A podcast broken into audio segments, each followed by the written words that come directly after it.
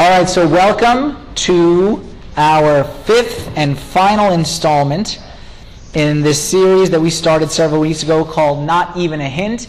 And if you're just tuning in here for the first time today, what we have been doing in this series is looking at God's standard for holiness and purity in our lives. And we agreed together from the very, very, very start that sometimes that our standard doesn't match God's standard. But God's standard never changes. It's always the same as it as we were just singing. It was and is and is to come. It's always the same. And God's standard comes to us in Ephesians 5 3. Read it with me for the last time here together. And if you can say it without looking, more power to you. Ephesians 5 3.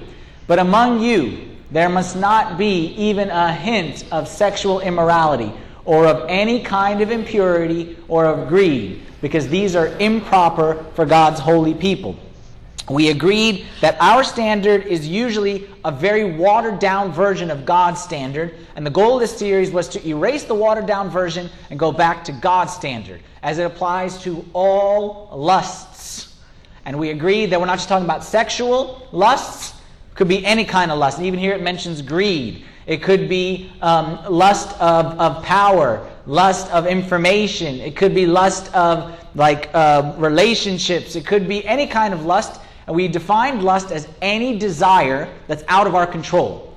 So eating could be a lust that's out of our control. All right, it's a desire that's out of our control. Sleeping, working, whatever it could be. Now, of course, when I say it's not only sexual, let's agree that the majority of it is. All right, so we don't want to just say like, yeah, it's, it could be other things. It definitely could be other things, but let's not erase the fact that that's the big one that many people in our generation struggle with um, today.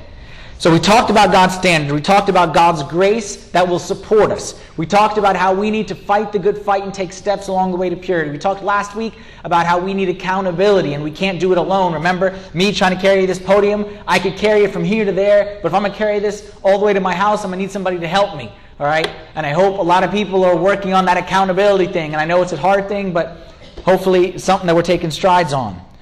And today we're wrapping up the series by talking about how to live a long term life of holiness. Now, before I get into that, some of you rightly are thinking to yourselves right now, today is the end of the series.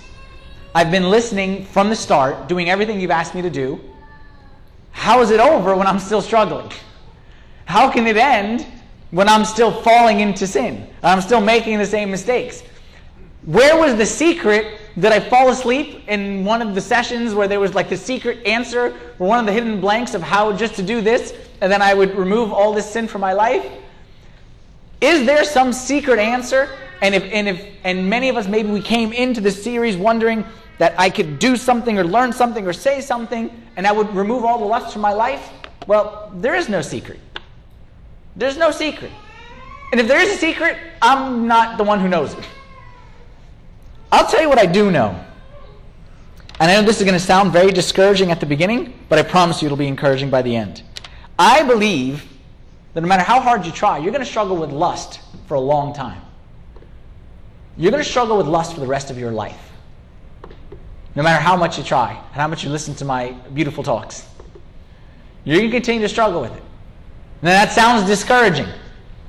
It's discouraging if you came in with the my standard mentality of this is what I think I should be able to accomplish. I'm struggling. Give me some tips and let me accomplish this. But here's the thing about lust lust is an outside sin or an inside sin. It's an inside sin. It has outward manifestations, but it's an inside sin. Like it's like pride. Can I ever say, like, okay, I don't struggle with pride anymore? Like, I did whatever, I went to church, I did my Bible, I fasted for 10 years straight, and I have no more issue with pride. Can I ever say that? No, you're always going to struggle with pride. Now, the manifestation of that pride might be different, okay? And that's the same way it is with lust. The manifestation of lust, yes, we should be able to overcome, and then we fight, and then maybe we fall another one. But the issue of lust, man, that ain't going anywhere. That's an inside thing that you're going to struggle with to the day you die. Again, certain manifestations, like for example, a junior high boy struggles with lust. We were in junior high, we struggled with lust. Maybe that's different than when we got to high school. We learned the new kinds of lusts that we struggle with. And then we got to college, and we were given much more freedom to experiment with those lusts.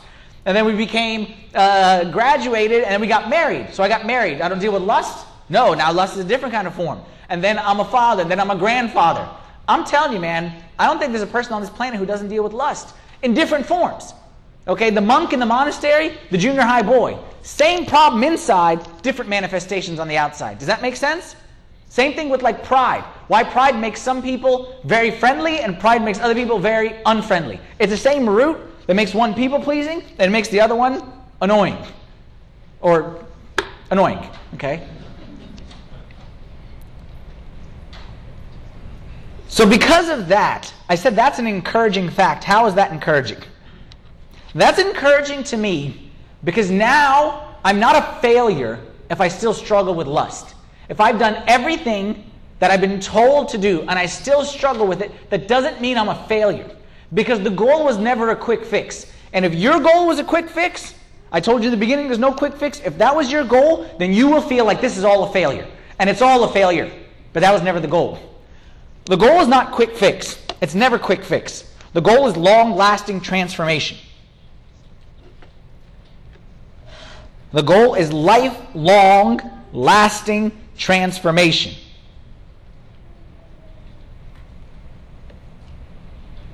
We want, come into the series, hear a few talks, um, you know, pray this prayer, uh, fast for whatever long, you know, if you can do it for 21 days, then that should, you know, solve it for the rest of my life. That I push this button, I do this, and that solves it for life. But that's not spiritual life. As long as the devil is alive, and he's alive, and you got a sinful nature, you got a sinful nature, you're going to struggle with lust. Because here's the thing about the devil he's very innovative. So you defeat one form of lust today, he's got two or three new ones he's inventing all the time. His research and development department is very, very strong. Right? And he's always come out with new ways to lust and new convenient ways to lust. So you're never going to be able to catch up to him. But that was never the goal. The goal is okay, let's go to weight loss. I've been comparing the two a lot in a lot of ways. It's the same way. Do you want the click here to find out, you know, how to lose 10 pounds of belly fat by Friday? Right? The little ad on the thing, okay? Lose 10 pounds of belly fat by Friday. Is that what you want? Or do you want to find out how you can do a consistent, long term change to healthy lifestyle eating and living? Spiritually, if you're looking for the crash diet, the new fad, I don't got it for you. But if you're looking to change your life in the long term, not quick fix today, but to continue to grow in holiness over the course of your life. Remember how I told you guys, do you remember the purity circle I told you guys several weeks ago, okay? I was saying about how purity is not black and white. Like either you're pure or you're impure. Oh, you did this, so you're impure. Oh, you didn't do it? Okay, you're pure. It's not like that. Purity is a circle, like a spiral. It goes like this. And as you go through life, you have opportunities to walk through life and you'll be faced with temptations. And you can choose either continue on the path of purity or get sidetracked. You get sidetracked, that's okay, you can get right back on the track and you keep on going, and that's how life is. And sometimes you'll face little speed bumps, and you overcome them. Sometimes you face big obstacles, you go around them. Sometimes you face really, really, really big ones that knock you back, and you stay stuck for a while, but you can always get back up and keep walking that road to purity. That's what I'm saying. That's the kind of mentality that we want to have of a lifestyle of purity, not a quick fix. Go to the sacrament of baptism. When we participate in the sacrament of baptism, what happens? We have inside of us, we're born with a sinful nature. Okay, that's every one of us. We have a corrupted nature, we have a sinful nature. That means basically that I tend towards sin. If you come and slap me on this cheek, my natural reaction is slap you back on that one.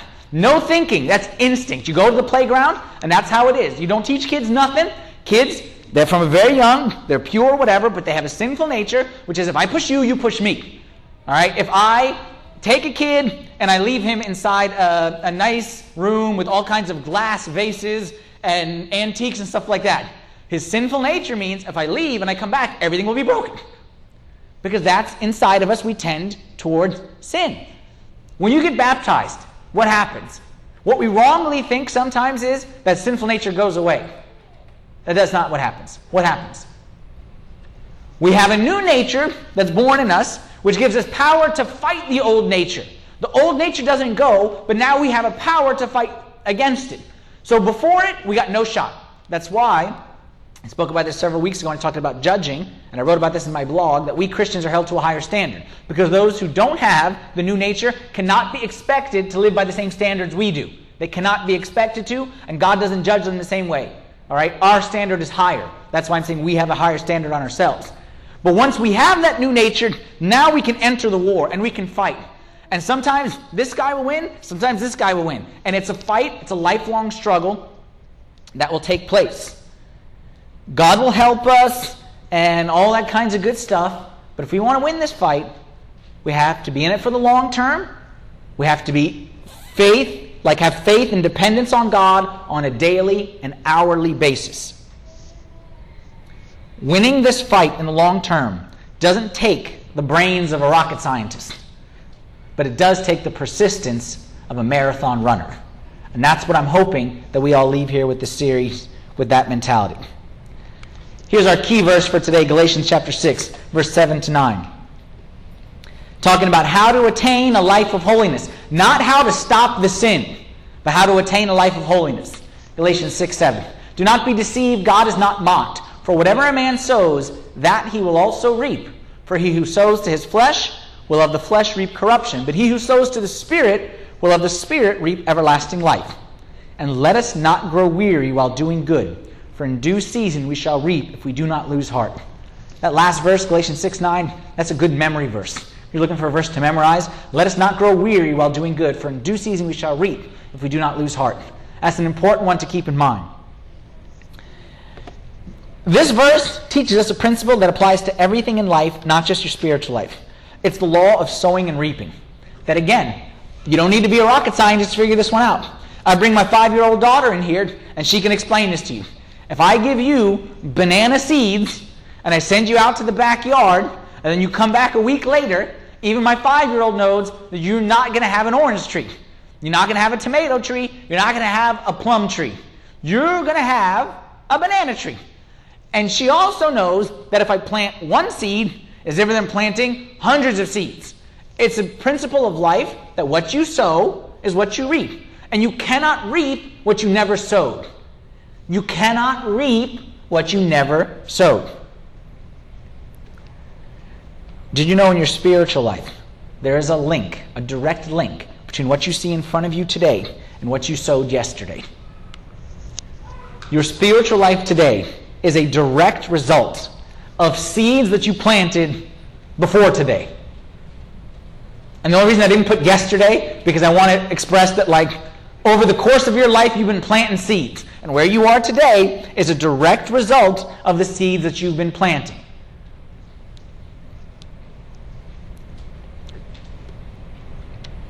I'm not talking about your circumstances in life.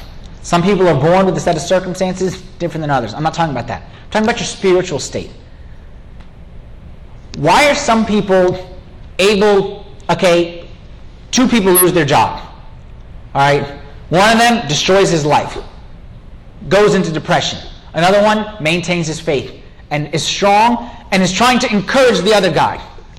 Was this guy born with certain genes that this guy wasn't born with? Is that what it is? That this guy was just born? It's genetic. This guy just was born spiritual. Halo and everything as he came out. Came out with an Agbeya in his hand and everything. Is that what it is? This guy is stronger in his faith as a direct result of seeds that he planted yesterday and the day before and the day before and the day before and the day before. Why is it that some people, when the catastrophe strikes, they turn to prayer? Because they've been practicing prayer for their entire lives. The worst thing that you can do, okay, in my house, I moved into our house a couple years ago, and the previous owner left a fire extinguisher. I never used a fire extinguisher before. I've seen it in the movies, okay? But I never used it before. So I said to myself, I don't want to wait till there's a fire to learn how to use the fire extinguisher. I go out to the backyard, no one's looking, okay, and figure out how this thing works. Well, some of us, prayer is like the fire extinguisher in the glass case. used in case of emergency. And then we get there and we have the emergency and we're like, what do we do and how does it work? And we try to pick it up and we don't know how anything works. It's not that it's not that some people are more spiritual than others. It's some people have had more practice and they sowed more seeds. And if you've been planting seeds of prayer, you're going to be very, very thankful that you did when the disaster strikes. And if you have not been planting those seeds, same thing. That applies to our struggle against lust. Holiness is not some mysterious thing which, like, the holy people get to it. Holiness is all about seeds. Holiness is all about seeds. And you must decide what kind of seeds you're going to plant today and how much of them. St. Paul gives two options of seeds. What you are today, right, is a direct result of the seed that you have planted yesterday and the day before and the day before. St. Paul gives two examples in that passage from Galatians chapter 6. What are the two options that you can either be planting seeds to? It may seem like there's many options, but in the end it all boils down to two. There's two fields. There's the field of the spirit and the field of the flesh. And everything in life is being sown to one of those two or the other. And the two are completely opposite of one another, and each has separate management. This one is managed by God. And God is the one that ultimately gets the fruit of all this. And He's the one who pays and gets the fruit of this. This one is owned by the devil. But what the devil does is he promotes you up the ranks in his little chain of command here, so you actually end up benefiting a lot yourself. And you think that you're actually benefiting and receiving yourself when you're sowing in this field, but ultimately, he's the one who's making all the money. When you plant a seed, whether here or here, the thing about a seed is it's small. It's like, it's a seed. Like you go buy a pack of like 100 seeds for like a dollar. Like it's just a harmless little seed. And sometimes, let's do on this side and the bad side, sometimes we throw a little seed and we're like, that's just a seed. It's just a glance or two. It's just a show I'm watching. Yeah, I know it's got some innuendos, but it's just a show. It's just a little fantasizing, daydreaming. It's just a little harmless seed. Just a seed. What's the big deal about a seed? We think that a seed just. But I'm telling you that those seeds, they don't just disappear, they go down. And you may not see it, but if enough of them go down, something might pop up. And that's something you never know which seed is going to sprout into a tree. You never know which seed is going to sprout into a tree. And I think all of us can agree. Look to your greatest problem in life that you can't solve, whether it's a lust or a habit, like whatever it is. It started with a seed, didn't it? It started with a seed. And it was that seed that we thought at the time and it was just a seed and it was just nothing, it was just a seed. And next thing you know, the seed, here we are struggling with the tree. You got to realize that little compromises don't go away. Very good. That's the picture I wanted to get to. That was the seed. Okay? Those nice pictures. Are you sowing to the spirit or are you sowing to the flesh? You notice that many times throughout this series, I've given like the example of like a TV show. Like this TV show that you watch or this movie that you watch. You know why? Because those little seeds that we think are so insignificant, I promise you, those things are adding up. And the flip of that, the flip of that, that the little victories also add up. The time that you just turn the channel from that commercial, that little victory, which is like harmless, with a world of temptation, and I just did this one little thing, that's a victory. That's a seed that could also spring up. When you turn away, when you stop yourself from that conversation, those little seeds, those also become trees. But you got to ask yourself, where are you spending more? Every day you're spending time, you're, you're, you're planting to one or the other. You're planting to both of them, I should say. You're throwing some here and some here. But how much are you planting here versus here? Why is it? I'll give you this one. Why is it that some of you have told me, Abuna, I've been doing everything you've been telling me to do. I've been listening to this series. I've been praying. I'm sorry, no, not I've been praying. Sorry, leave that one. I've been doing everything that you said, and I've been trying to avoid, and I haven't looked at this, and I haven't done this bad, and I've stopped myself from this. but I feel weaker than ever before. You know why? Because holiness is not about not planting to the flesh. Holiness is about planting to the Spirit. If all you do is try to avoid the flesh, but you never invest in the Spirit, like a garden, and I'm always pulling out weeds, and there's no weeds, and I pull out all the weeds, no weeds. That doesn't mean I have fruit, because I have to plant and then weed, and then plant and then weed, and then plant and then weed. It's great that you hate that sin, and it's great that you're trying to resist, and it's great that you've got an accountability partner. Those things are fantastic.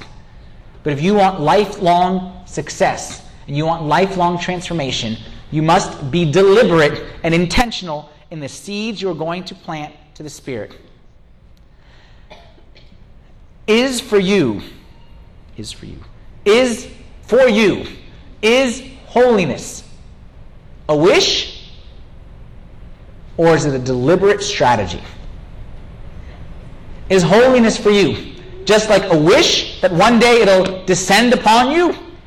Or do you have an intentional, deliberate strategy of how you are going to grow in holiness, step by step, and the actions you're going to take to sow to the Spirit? So that not by next week, not by next year, not by 10 years from now, but by throughout the course of your life, that you're making progress and you're sowing to the Spirit. And sometimes, like I said, we fall, okay, but you got a strategy and you got a plan. You can't undo the mistakes you've made here. Stop trying to undo the stuff that you messed up. Stop. You can't. It's there. Accept it. But start sowing to the Spirit. This is why, y'all know this. When y'all come to me in confession, and y'all come and confess, I did this, or I did this, I did this. I sit there and I say, yeah, yeah, yeah. And then I always ask the same thing. Tell me about the positive side. Don't I say that? Tell me about the positive side of your spiritual life. Tell me what you're doing on this side. Don't just tell me about this side. Okay, that's great. I know that. But I'm saying push more on this side. And the more you push, it's like offense and defense. All right? Yes, it's good to have a good defense, but if I score 100 points a game in football, I can allow for having a weaker defense because my offense is good. And if I'm pushing and I'm pushing, I'm not saying I don't need a defense, but what I'm saying is that can cover up from some of them mistakes over here. Every word you say, every glance, every conversation, everything you do is sowing to the spirit or sowing to the flesh. That's kind of scary, isn't it? That's kind of a lot of pressure. Like, what am I doing right now? Am I sowing? Which one am I? No, we don't want to be like that. We don't want to be paranoid. We don't want to be legalistic. We don't want to be weirdos. We want to be normal people, all right, who are intentional about sowing to the Spirit. Don't want to be paranoid. We want to be intentional. We want to be deliberate. So, what seed should we be sowing as far as on this positive side? There's a lot of things I could talk about, but I don't want to talk about them. I want to talk about the one which I believe is the most important. If you know in Ephesians chapter 6, it talks about spiritual warfare, and it talks about the armor of God. And it says, make sure you have your helmet, and make sure you have your shield, and make sure you got your shoes and your boots and your belt. And it talks about all these different things in the armor of God. There's only one offensive weapon that it speaks about in verse 17. Take the sword of the Spirit, which is the word of God. Everything else is defensive. Take the breastplate of righteousness. Um, shod your feet with the gospel. Um, uh, have the helmet of salvation. All these things Okay, on this little fighter guy right here, there's only one weapon that he has that can do damage, that can play offense. Everything else is defense, is protection. Well, here's the thing. If you have the greatest protection in the whole wide world and you have no offense, I got the greatest shield and I got the greatest stuff, and I have no offense. It's just a matter of time where I can only take so much of a beating and my weapon and my armor can take so much of a beating before eventually you have enough arrows, you'll eventually get through. I need to not just play defense, but I got to fight. Like you can't go into boxing and just be good at defense, try to get not, try to not get knocked down. You got to go in there try to knock the other guy down because eventually, no matter who your opponent is, if he keeps swinging and you keep getting hit, you're going to go down. Our offensive weapon, our most important weapon in our fight, is the Word of God. Let me say this before we go on. I wrote this down very clearly in all caps in my notes. I'll tell you what I do not want between now and the time we finish here. I do not want you to listen to what I'm saying and say, you know what? The Bible is very nice. I should read more of it. And then to set your alarm clock for seven minutes earlier tomorrow morning and read something from the Bible and feel like, yeah, now, yeah. I did quiet time, I read some, yeah. I don't want that. I don't want that. That's worse than not knowing anything. What I want is you not to have a belief. I want you to have a conviction.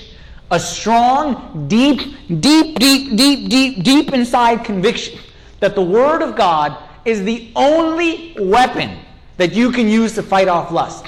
Not the Word of God is something nice, we should be spiritual, we should read it. Not it's nice to know verses and it's good for trivia. Not like that. It's I have nothing, nothing to fight this war if I don't have the Word of God.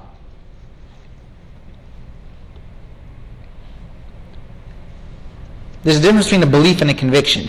And we all believe the Bible is very nice.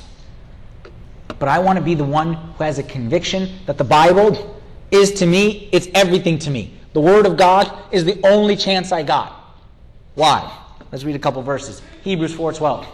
Because the Word of God is living and powerful, and sharper than any two-edged sword, piercing even to the division of soul and spirit, and of joints and marrow, and is a discerner of the thoughts and intents of the heart.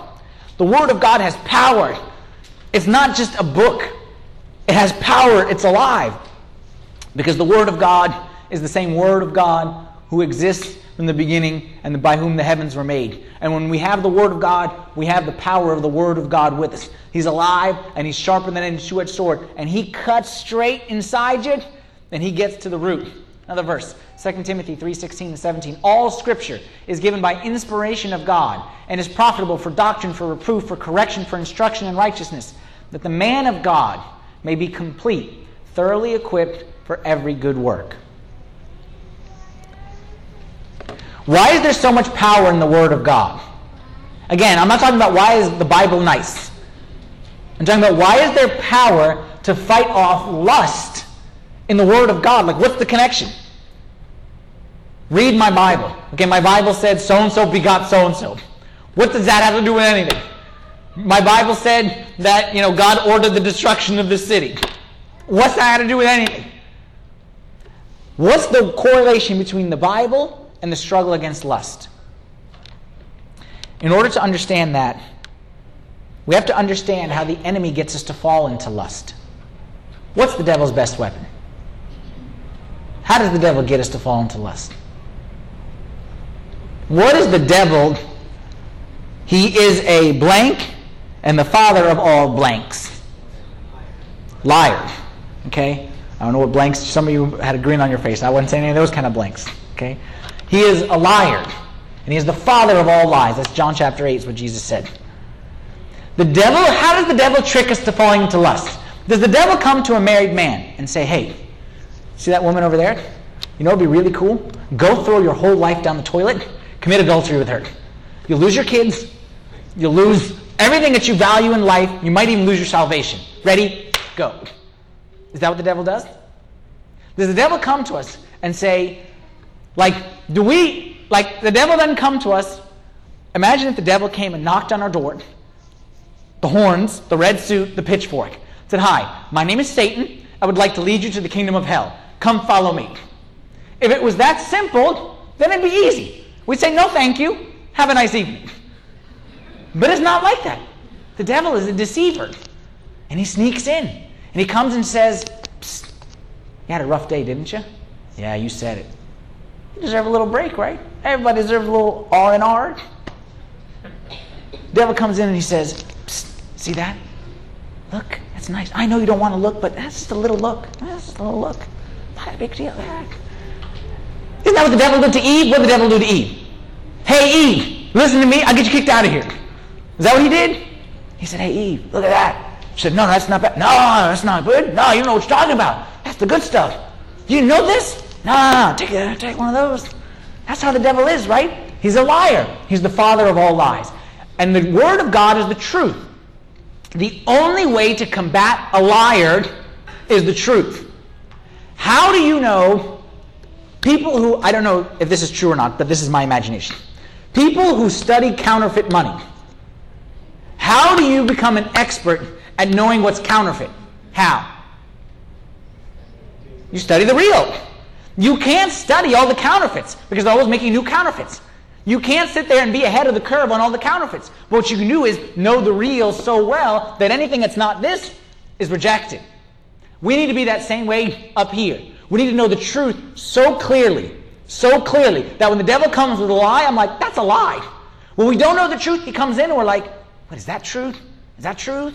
What's, it, what's the lie? What's the truth? And we get all kinds of messed up. We get confused and we make bad decisions because we don't know what's true and we don't know what's not true.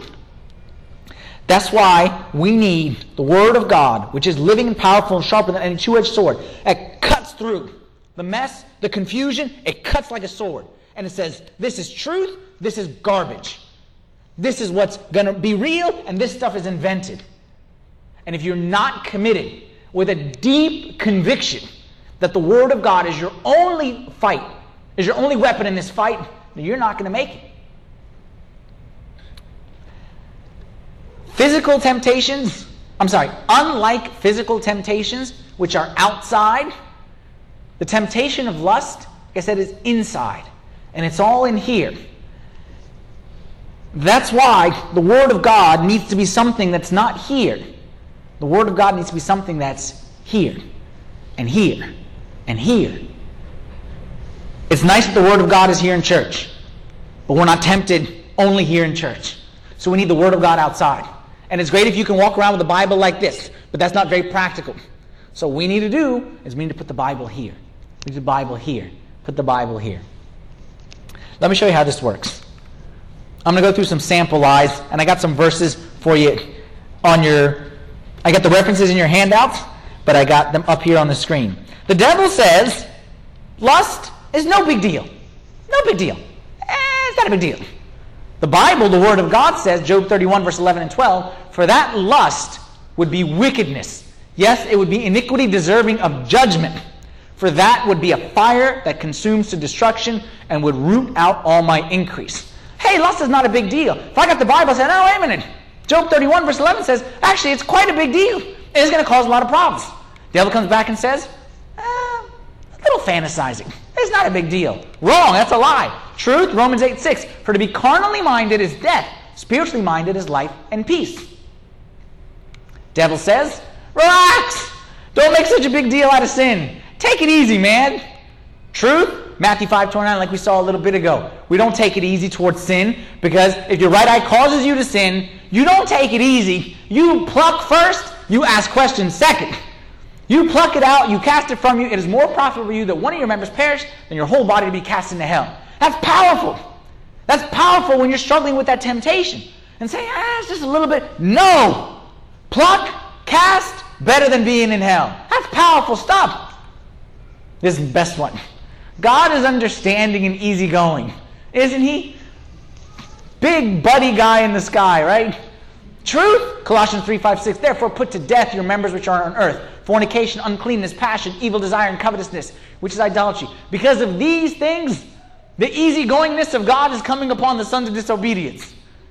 But it doesn't say easygoingness. It says the wrath of God is upon these things. See what I'm saying? Lies, eh, truth. What I do with my own body is my business. Sorry, that is not true. 1 Corinthians 6.18 says, Flee sexual immorality, or do you not know that your body actually is the temple of the Holy Spirit who is in you, whom you have from God? And you are not your own. You are bought at a price. Therefore glorify God in your body and in your spirit, which are God's. I can't control my lusts. 1 Thessalonians 4.3 says, actually, I'm going to command you to control to show that you can. For this is the will of God, your sanctification. You should abstain from sexual immorality. Then each of you should know how to possess his own vessel in sanctification and honor, not in passion of lust like the Gentiles who do not know God. Devil comes and says, You can't win this one. You can't control it. Bible says no. It says you can. And I'm giving you all the tools that you need. And I'm expecting you not to just be like everybody else, but to control your vessel in honor, not like the Gentiles who don't know God. Two more. A little look won't kill. A little look will kill, according to Proverbs chapter 6. Do not lust in your heart after her beauty, or let her captivate you with her eyes. Can a man scoop fire into his lap without his clothes being burned? Can a man hold fire in his lap without being burned? Saying, Can a man take a little look here, a little nibble right there, and not get burned? Last one. Lust is a harmless sin, it has no consequences. It's harmless. What I do, it happens. Victimless crime. Romans 14 12. So then each of us shall give account of himself to God.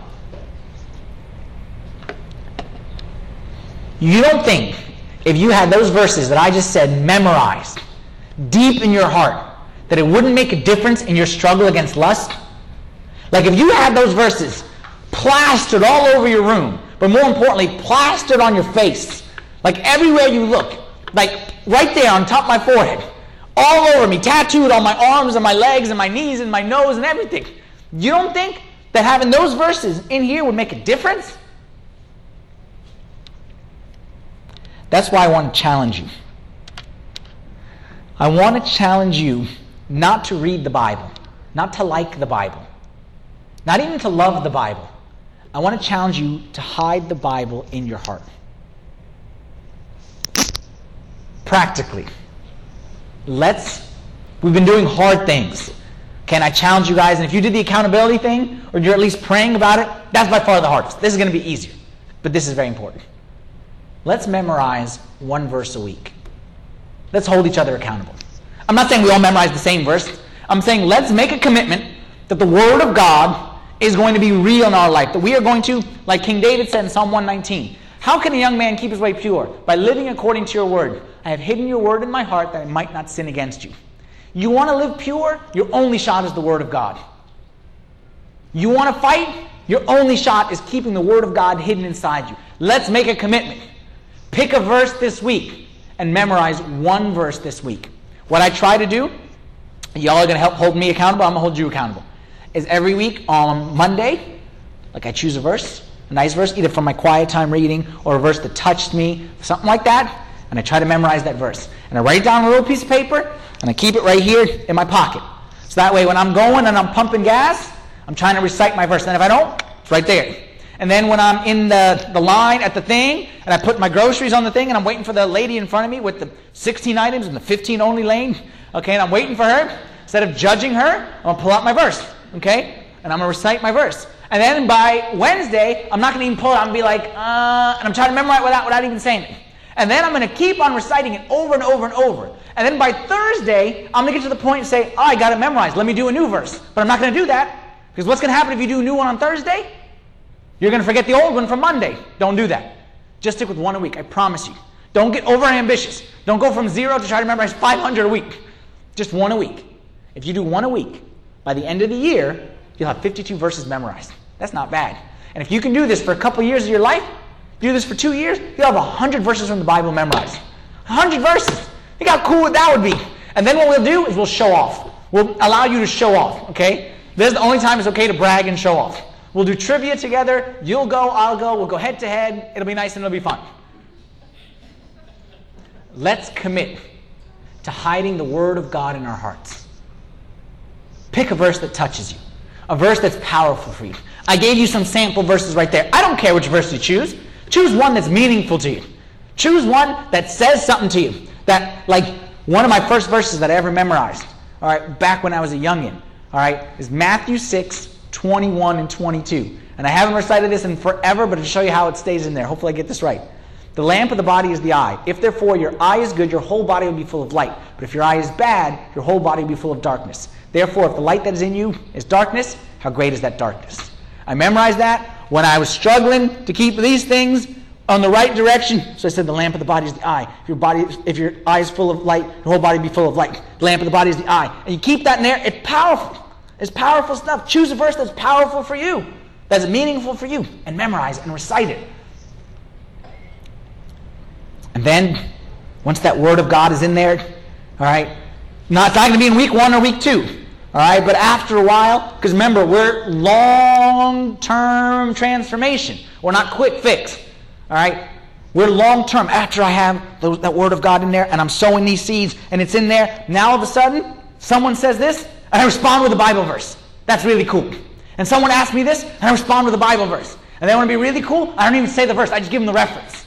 You know? I just say, someone says this, I say, hey, Matthew 6, 21 and 22, go look it up. You know what I mean? Now, the Word of God, I told you, this is okay to show off. This is the one thing it's okay to show off. Now, the Word of God is not something like, okay, let me go away from life and read my Bible and then go back to life. That's our problem. That's not that anymore. Now it's, I'm going to take the Word of God with me. And now let me face this problem with the Word of God. Now let me go here with the Word of God in my eyes. Let me be in this conversation with the Word of God in my mouth. And, and even I'm just listening, I'm watching this movie or this show, the Word of God is in there, and the Word of God is saying, uh uh-uh, uh no good, turn the channel. The Word of God is now not over there, an isolated experience, do it for 10 minutes a day, 15 minutes a day. The Word of God is now my life.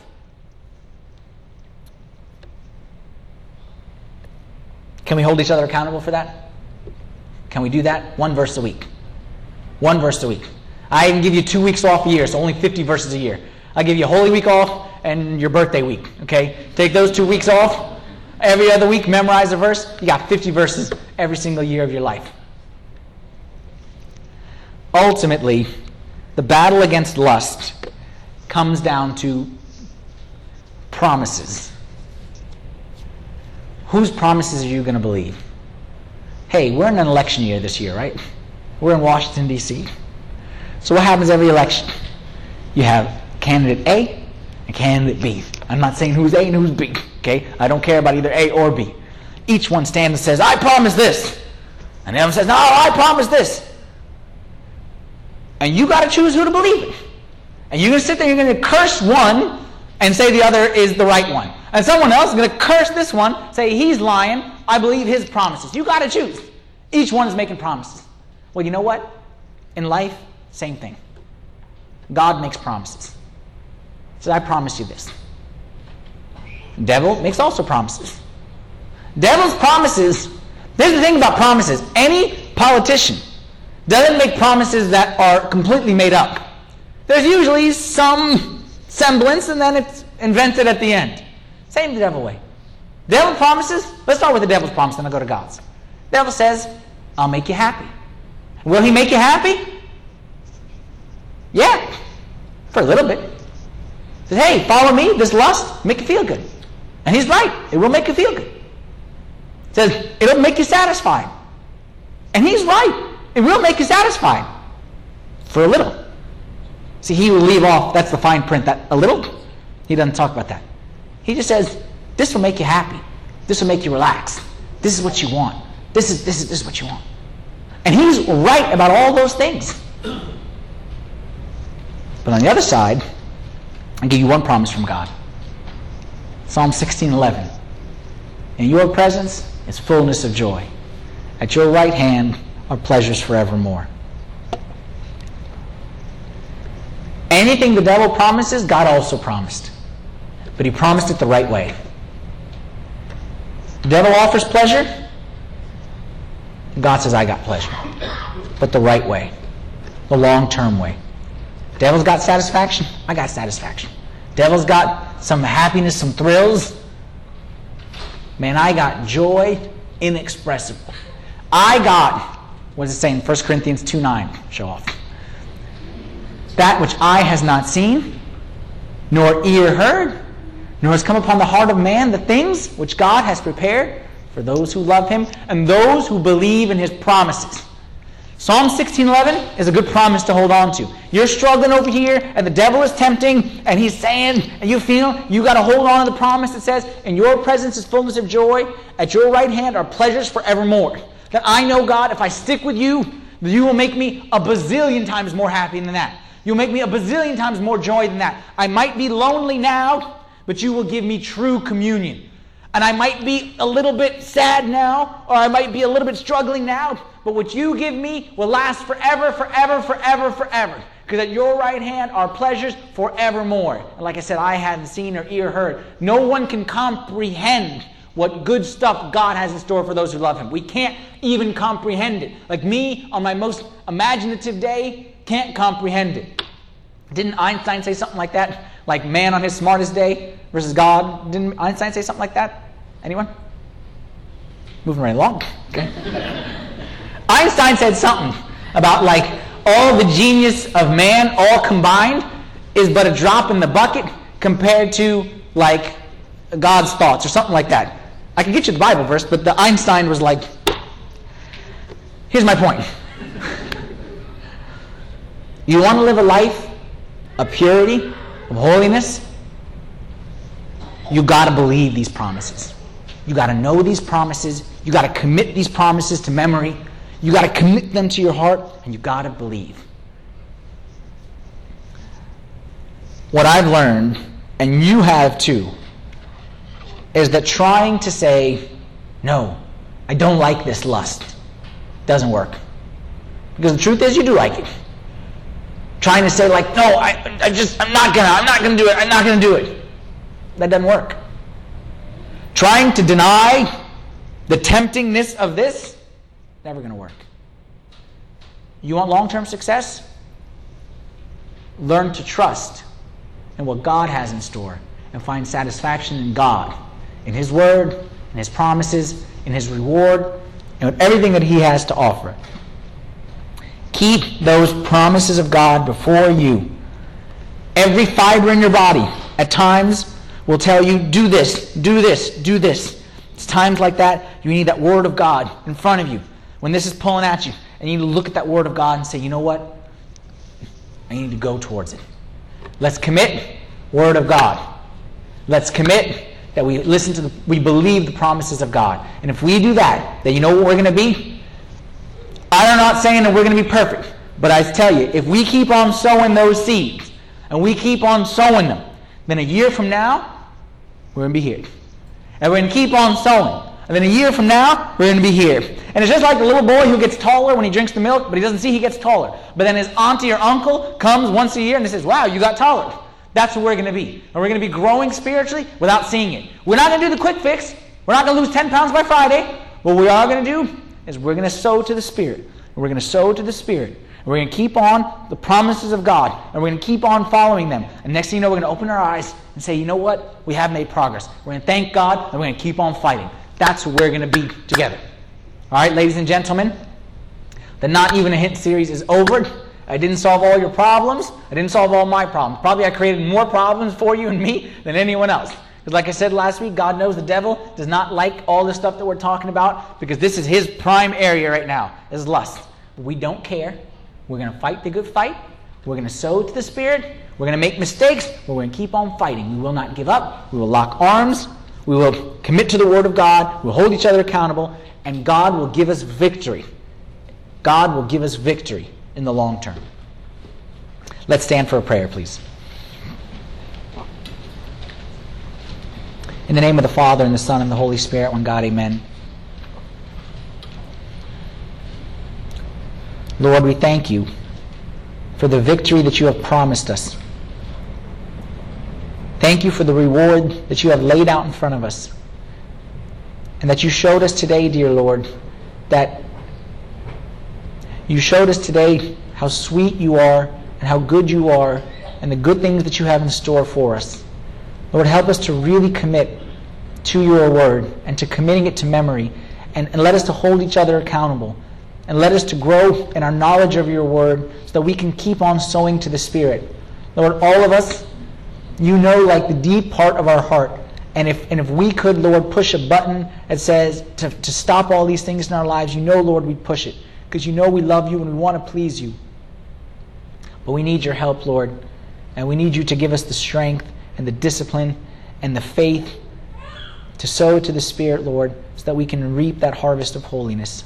Thank you, Lord, for all that you did for us during this series, for opening our eyes and opening our minds and, and encouraging us, Lord. I pray that all that we discussed wouldn't just be like one thing that we discuss and then we move on to something else, but really could be like transformation of lives for years to come. Pray that you give a special blessing to everyone who's been following us here in this series and been doing all that they need to do, Lord. Give them a special dose of your grace. Let them to have a little bit of rest today, Lord, from their struggle and to experience a little bit of your grace in a special way, Lord. Encourage all of our hearts this day. We ask this in the name of your Son, Jesus Christ, with the intercessions and the prayers of all your saints. Make us, O Lord, worthy to pray thankfully. Our Father, who art in heaven, hallowed be thy name. Thy kingdom come, thy will be done, on earth as it is in heaven. Give us this day our daily bread, and forgive us our trespasses, as we forgive those who trespass against us. And lead us not into temptation, but deliver us from the evil one. Through Christ Jesus our Lord, thine is the kingdom, the power, and the glory forever. Amen.